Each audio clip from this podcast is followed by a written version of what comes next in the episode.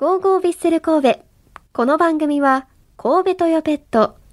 ワコーレマンションシリーズの和田光さんとともにお送りします。ウィークリーマッチレポート。ビッセル神戸の熱い戦いを振り返るマッチレポート。今日もラジオ関西のサッカー担当、まえちゃんこと前田さんと振り返っていきたいと思います。よろしくお願いします。お願いします。さあ、マッキーこと、はい、牧野智章さんがごがつなのかに、はい、ヴィッセル神戸のエヴァンジェリストに就任されました。エヴァンジェリスト初めてですよね。エヴァンジェリストってな、なんやと思うなんか分かんなくて調べたら、はい、伝達者っていう感じなので、かんめちゃくちゃ簡単に言うと ピーアール 大使みたいな感じなのかな、まあ、近いと思います、はい。まあ、インフルエンサー的な感じだとは思うんですけどね、うんうん、なので、まあ、今後どんなことがあるのか、まあ、イベントもしたいみたいなこともおっしゃっていましたので、まあ、この番組に選手を呼んでいただいたりとかぜひぜひしていただきたいですよね。そうですね、はい、なので私たちもこの番組でエヴァンジェリストの活動を追っていきたいと思います、はい。そしてごがつみっか水曜日に行われました名古屋グランパス戦を振り返っていこうと思うんですが、はい、これは前田さんが現地へちょっと見てきました、はいはい。あのー、すごかったですね。やっぱゴールデンウィークのちょうど、まあうんえー、後半の頭だったので、はいえー、トヨタスタジアムよんまんにんお客さんが入りまして、ちょうどいい天気で、はい、本当に素晴らしい環境の中での、えー、試合だったんですがとですが、はい、そうなんですよ。これまたもう こ, こんなんばっかりですよ ね, ね毎週毎週、はい、これがもう最後の最後ですよ。アディショナルタイムですよね、はい、初めにてん、はい、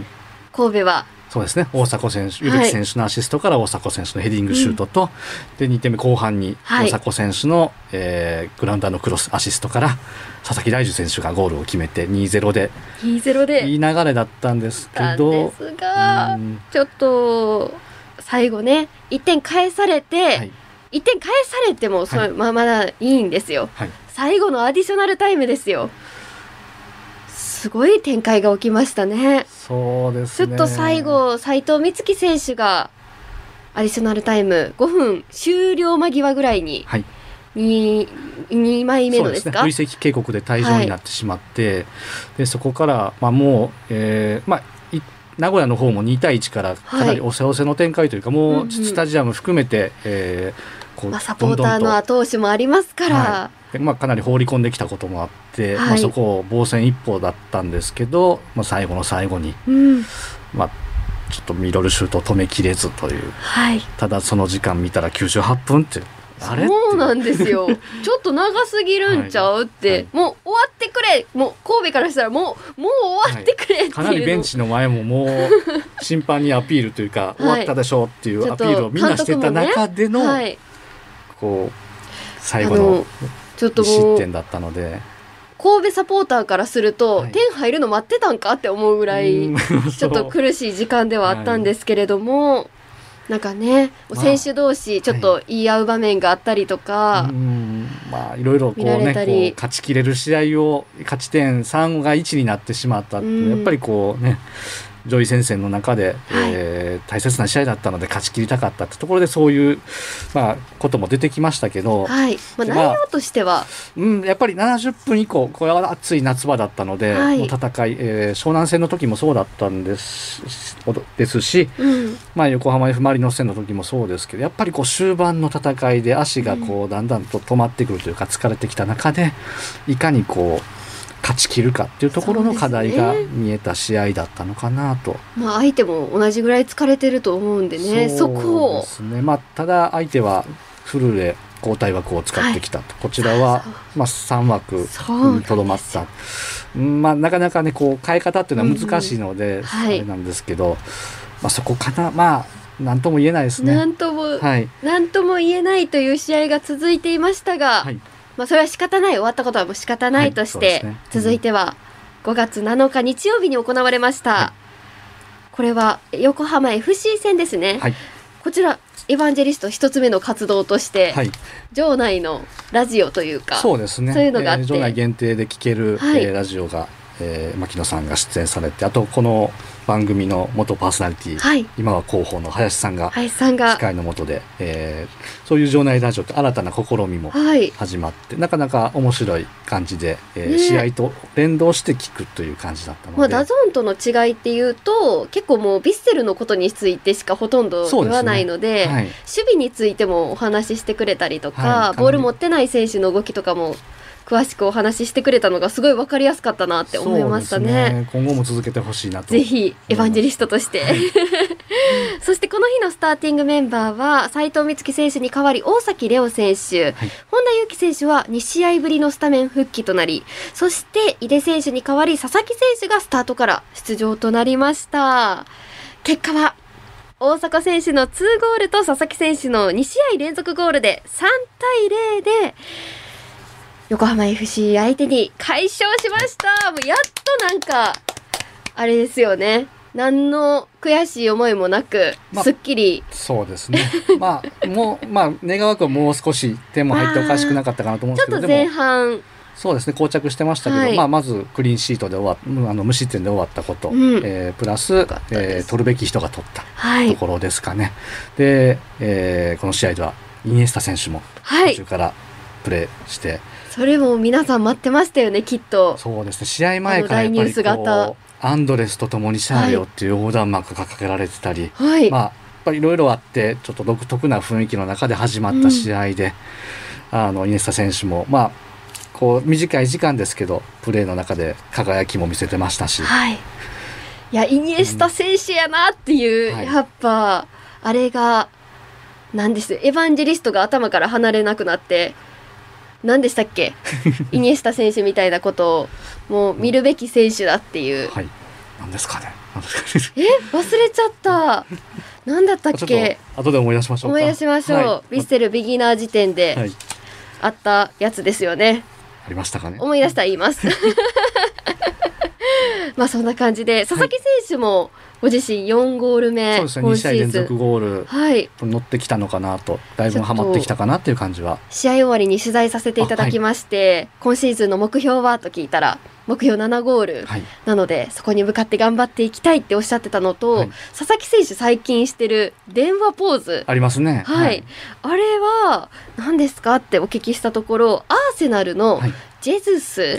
選手の、はいはい、同じことをしているっていうのと、はい、今回ゴール決めた後ハートポーズもしてたじゃないですか。ちょっとグーを下に向けて、はい、手をふたつ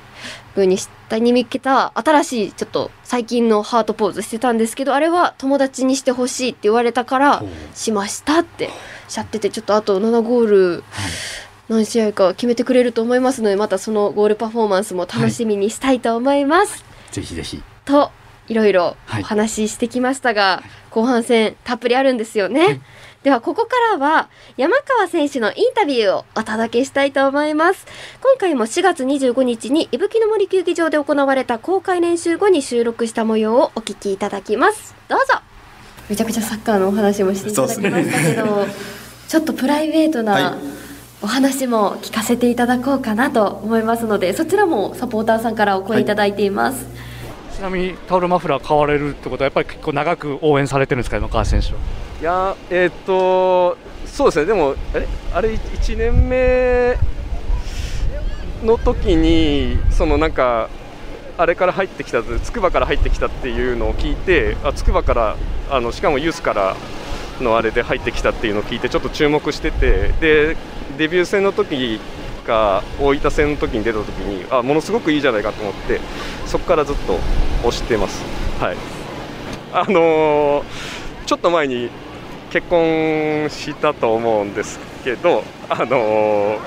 ー、いやいやあれやけどあの新婚生活はどうかなっていう楽しんでるかなっていう、はい、そんな感じですか、はい。めちゃニヤニヤしてるのが思い浮かぶような言い方でしたけど、はい、新婚生活はどうですか？そうですね、まあたくさん、はい、いろんなねあの、まあ、まだいちねんめなんでそれこそあの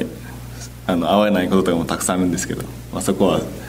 あの話し合っていろいろやって、ま、やってますし、本当あの楽しいことの方が多いんで、はい、すごいあの楽しんでますねなんか難しいなサッカーじゃない話ちょっと難しいその話になった瞬間、はい、ちょっと顔がね緩んだ感じがしましたけどやっぱり、はい、こう、まあ一人の時というかあのと結婚してパートナーができてからっていうのはやっぱりこう自分が支えるっていうか引っ張っていかなきゃみたいなやっぱり選手としてもこうちょっとパワーアップしたみたいなところはあったりしますか？そうですね、いやなんか、ね、今のところそういうなんか責任感みたいなのはそんなに大きくはないんですけど、あの、まあえっと、今妻も今働いてて 社, 社会で働いててで、まあ、僕もあのサッカー選手としてはいるんですけど、まあ、やっぱサッカー選手って周りがサッカーの方だけなんで、まあ、なんかそれこそ、えっと、サッカー以外の世界に入ったことがある人が少ないんで、まあ、なんかそれこそ常識みたいなところはすごい妻からいつもお叱りをお叱りをお叱りを受けて今だいぶあの良くなってきましただいぶマネジメントされてますマネジメントしてくださる奥様なんですね、はい、なんか前川選手は前回出ていただいた時に、はい、こうまあ喧嘩もするけど違うところが自分にはない違うところが見れるのがすごい発見だみたいな言われてたんですけど、うん、そういうところもちょっと似てる感じはあるんですか？そうですね、まあ自分の妻のことをなんか変言うのはあれなんですけどなんかおもろ、おもろくて、うん、あの妻が、はい、だついつもあの喋ってくれてなんかおもろいこと言ってくれるんで、はい、もう そ, そこでいつも僕楽しませてもらってますね、えー、奥様は関西の方なんですか？そうですね、うーん、神戸の人です。そうなんですね。じゃあもう関西の関西トークをお家ではそうですね、はい、僕が広げてるんで突っ込んでますいつもボケとツッコミでしっかり相性良くて、はい、いいですね。例えば エスエヌエス、はい、インスタグラムもちょっと見させてもらうと、はい、昨日の投稿ですかね、はい、しがつにじゅうよっかのワンちゃんの投稿、はい、そうなんですよ、はい、ワンちゃん見ました、はい、ワンちゃんいいですねかわいいしめっちゃ癒されてますね犬派なんですか？いやあの僕、うん、高校三木谷ハウスっていうヴィッセルの寮に住んでたんですけどえっと、その時の寮長さんの、えっと、飼い猫も一緒にいたんですよ、寮に。で、まあ、あの猫しかいなかったんで僕めっちゃその時にもう猫めっちゃ好きになってもう絶対猫派って思ってたんですけどあの妻の、の実家で犬飼っててでも絶対犬飼いたいっていうのをどう結婚するいちねんまえぐらいから同棲し始めてたんですけど、はい、そのもうそのいちねんかんぐらいずっと犬飼いたいっていうのをずっと言われてそれならってなって飼い始めたんですけどもうそっから完全に犬派になりました、ね、動物がお好きなんですね。動物めっちゃ好きです。僕あのサッカー選手じゃなかったら、うん、動物の飼育員とか動物園の飼育員になりたいなって思ってるぐらい、えーそれ前川選手前川選手はなんかトリマー、はい、おっしゃってましたね。そういう話をされててそうでかいドリマーでかいドリマーなんかやっぱりあの以前 の, あのキャンプに行く時とか の, あの事件とかもそうですけど、はい、すごいいじられてるなとやばいですねあれはいやまあ普段 の, あのアウェイ行ったりする時の場合はスーツなんですよ、うん、公共交通機関使う時は、はいはいまあ、あの一応その時とかは普段スーツとかジャージとか履いてるんですよ、うんで エーシーエル, エーシーエル 行くときだけその記載がなかったんでいやもうそれは公共交通機関使うのはスーツだろうと思いっきり公共交通機関乗りましたからね、はい、でスーツで行ったらみんなジャージやったんでもうめっちゃ恥ずかしかったです基本いじられる方ですか？そうですね僕どちらかと言ったらあのよく大事とかにいじられてますそうなんですね、はい、前川選手の時にお聞きしたんですけど奥様ってサッカーお好きなんですか？いやサッカー好きじゃないですね。あじゃないんですね、はい、サッカー全然分かんないと思います。へーじゃあサッカー見てる時とか、はい、出られる時って奥様どうしてるんですか？たまに試合見に来たりしてますけど、うんうん、テレビ、テレビとかでは見てないんじゃないですかねあのダゾーンとかでは。うーんまたあんま分かってないと思います逆にこう、まあ、このプレーどうだったとか聞かじゃ聞かれないっていうかあんまりこう、はい、そこまで突っ込まないみたいな感じ。そうですねあのこの前なんかの試合アウェーで勝って帰ってきたらなんか最近調子いいらしいやんってそ, そんぐらい情報量がどこで手に入れたんだその情報はそんなもんですね。へー。じゃあ昨年のゴールの時とかはあなんか普段全くサッカー触れてこないんですけど、そうゴールした時だけあのなんか J 初ゴールおめでとうみたいなケーキ用意してくれて、うんそれめっちゃ嬉しかったですね。なんかサプライズでサプライズ前田さんから聞きたいことあります？そうですね、でも個人的に見たらなんか結構、まあ、今日もそうですけど前の方で走ってたりとか、うんうん、リーダーシップ感があるのかなと思うんですけど、いやあのリーダーシップはない、ないというか僕あのまだまだやっぱちょっとね周りに嫌われたくないみたいな気持ちがあるんでそうなんかねやっぱそ、そこを一皮向けたらあのリーダーに近づける、近づけるんじゃないかなとは思うんですけど、うんまあ、やっぱちょっと心の奥底に嫌われたくないっていう気持ちがあるんでであの前走ったりしてるのは、はい、でもただ単にあのなんか人のペースでやるんがちょっとしんどいんで、うんうん、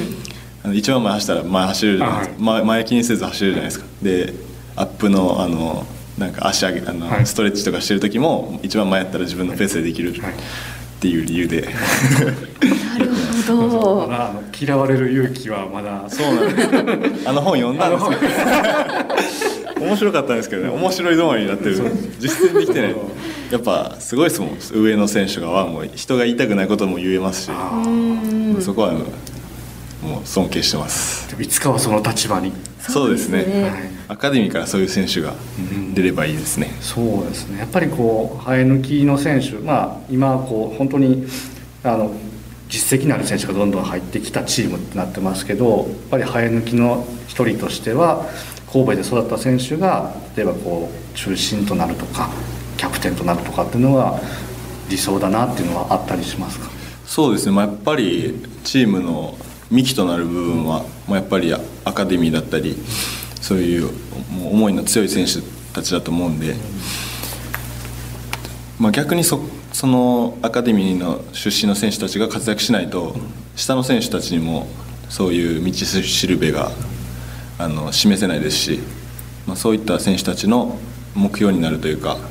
まあ、あの選手を目指せばいいんだって思えるような選手にあのなりたいですね。やっぱりそう考えると今コーチの北本さんだったり、はいまあえー、高本さんスクールコーチされてますけど、そういった選手っていうのはやっぱり子どもの頃から多分見てたとは思うんですけど、はい、そういうちょっとところがこう目指すみたいな感じはあったりします。そうですね、もう国さんなんかはあの最初コーチで入るっていうのを聞いてすごいあもうほんま憧れの存在だったんで、あの中学生の時にあの当時はなんかトップチームの選手が使ったスパイクがなんかアカデミーに降りてくるみたいなのがあって、で僕国さんと全然スパイクのサイズ違うんですけど、あの国さんのスパイクを持って帰って家の玄関に飾ってましたじゃあもうそれずっと飾ってたはいことはなく、それは本人にはお話しされたんですか？話したことあると思うんですけど、はい、えーぐらいだった恥ずかしいじゃないですか。そうだ、自分がされたら恥ずかしいそう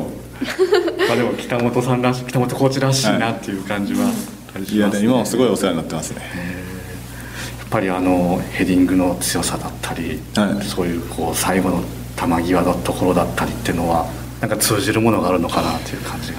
そうですね、まあもう本当ずっと国さんのプレーをあの見てきたんで、まあ、やっぱあのゴールカバーしたりね、キーパーの後ろ越えるってゴールのゴールカバーとかめっちゃ見てきましたし、はいまあ、あと国さん頭でもめっちゃ点取るんで、はいそこはもっと見習わないといけないなと思いますし、まあ、今でもあのセットプレーの動き方とかはすごいあの教えてもらいますよね。そうですね、そろそろそうですよね、うん、ヘディングでのゴール、はい、足でしか取ったことないんで楽しみにしてます、はい、もう本当に、はい、たくさんの質問に答えていただき本当にありがとうございました。じゃあ、えー、と改めてサポーターに向けて、はいえーとまあ、メッセージというかいただければなとはい、思います。そうですね、えーとまあ、去年僕たち悪いことが多かったんですけど、その時もあの大声援で僕たちに力くれましたし、今年も今成績いいですけどまあ、もし悪くなったことがあったとしても、えー、変わらず、えー、大きなご声援をいただければなと思いますし、本当あの選手もスタッフもファンサポーターも一つのチームだと思うんで、みんなが同じ方向を向いてシーズン最後まで戦って、最終一番上でみんなで笑えるように頑張っていきたいと思いますので、これからもぜひ応援よろしくお願いします。応援しています。ありがとうございました。ありがとうございました。でまたその時は、はい、あの今度はラジオ関西のスタジオにもはい、はい、ぜひ来てください。ください、はい、ラジオ出演どうでしたか？でもあんまり収録なので雰囲気ないと思いますけど、ね、まああとあのこのねブースみたいな感じじゃないんで、はい、ま, まだちょっとあのリラックスしてきたんで、ちょっと徐々に段階踏んで、はい、最後最終あの司会司会でもう無理です。いやいや冗談です。いや無理です。お願いします。山川選手ありがとうございました。最後はね エムシー に来ていただいて、はいはい、アクタさんに代わって エムシー に、ね、お待ちしてます。本当にあのアクタさんに代わって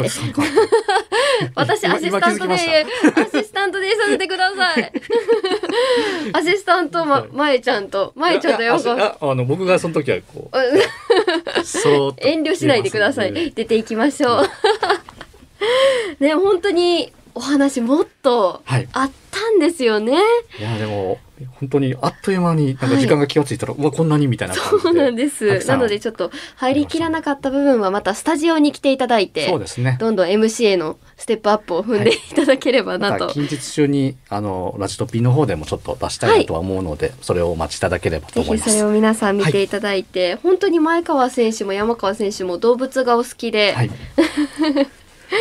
サッカー選手じゃなかったら動物関係のお仕事に就くってふたりとも ね, ねお話しされてて、優しいなっていう感じが優しさ、まあ、ピッチではねこう戦うって感じですけど、はい、やっぱり本当に普段は優しいお兄さんっていう感じが、うん、もうちょっと嫌われる勇気を持たないとってなんか本本読んだって言ってますねそうですね、アドラーのこうね本があって上の人はそういうところができるっていうことなので、はい、こ, これからでもこう厳しいことは厳しいと厳しく言えるような立場にはなってくると思うので、うんはい、そういうところが責任感というとかそこも含めてあの注目していきたいなと思います。そうですね、はい、あとはヘディングのシュートもそうですね、はい、私たち楽しみにしております、はい、ということで最後にあの先ほどのイニエスタ選手のエヴァンジェリストに出てこなかった言葉、はい、ファンタジスタでした、そうですね、はい、思い出しました。技術さんに言っていただいて思い出せました。ヴィッセルビギナー辞典もう一回やった方がいいかもしれないです ね, そうですね、復習しましょう復習していきましょうということで、以上ウィークリーマッチレポートでした。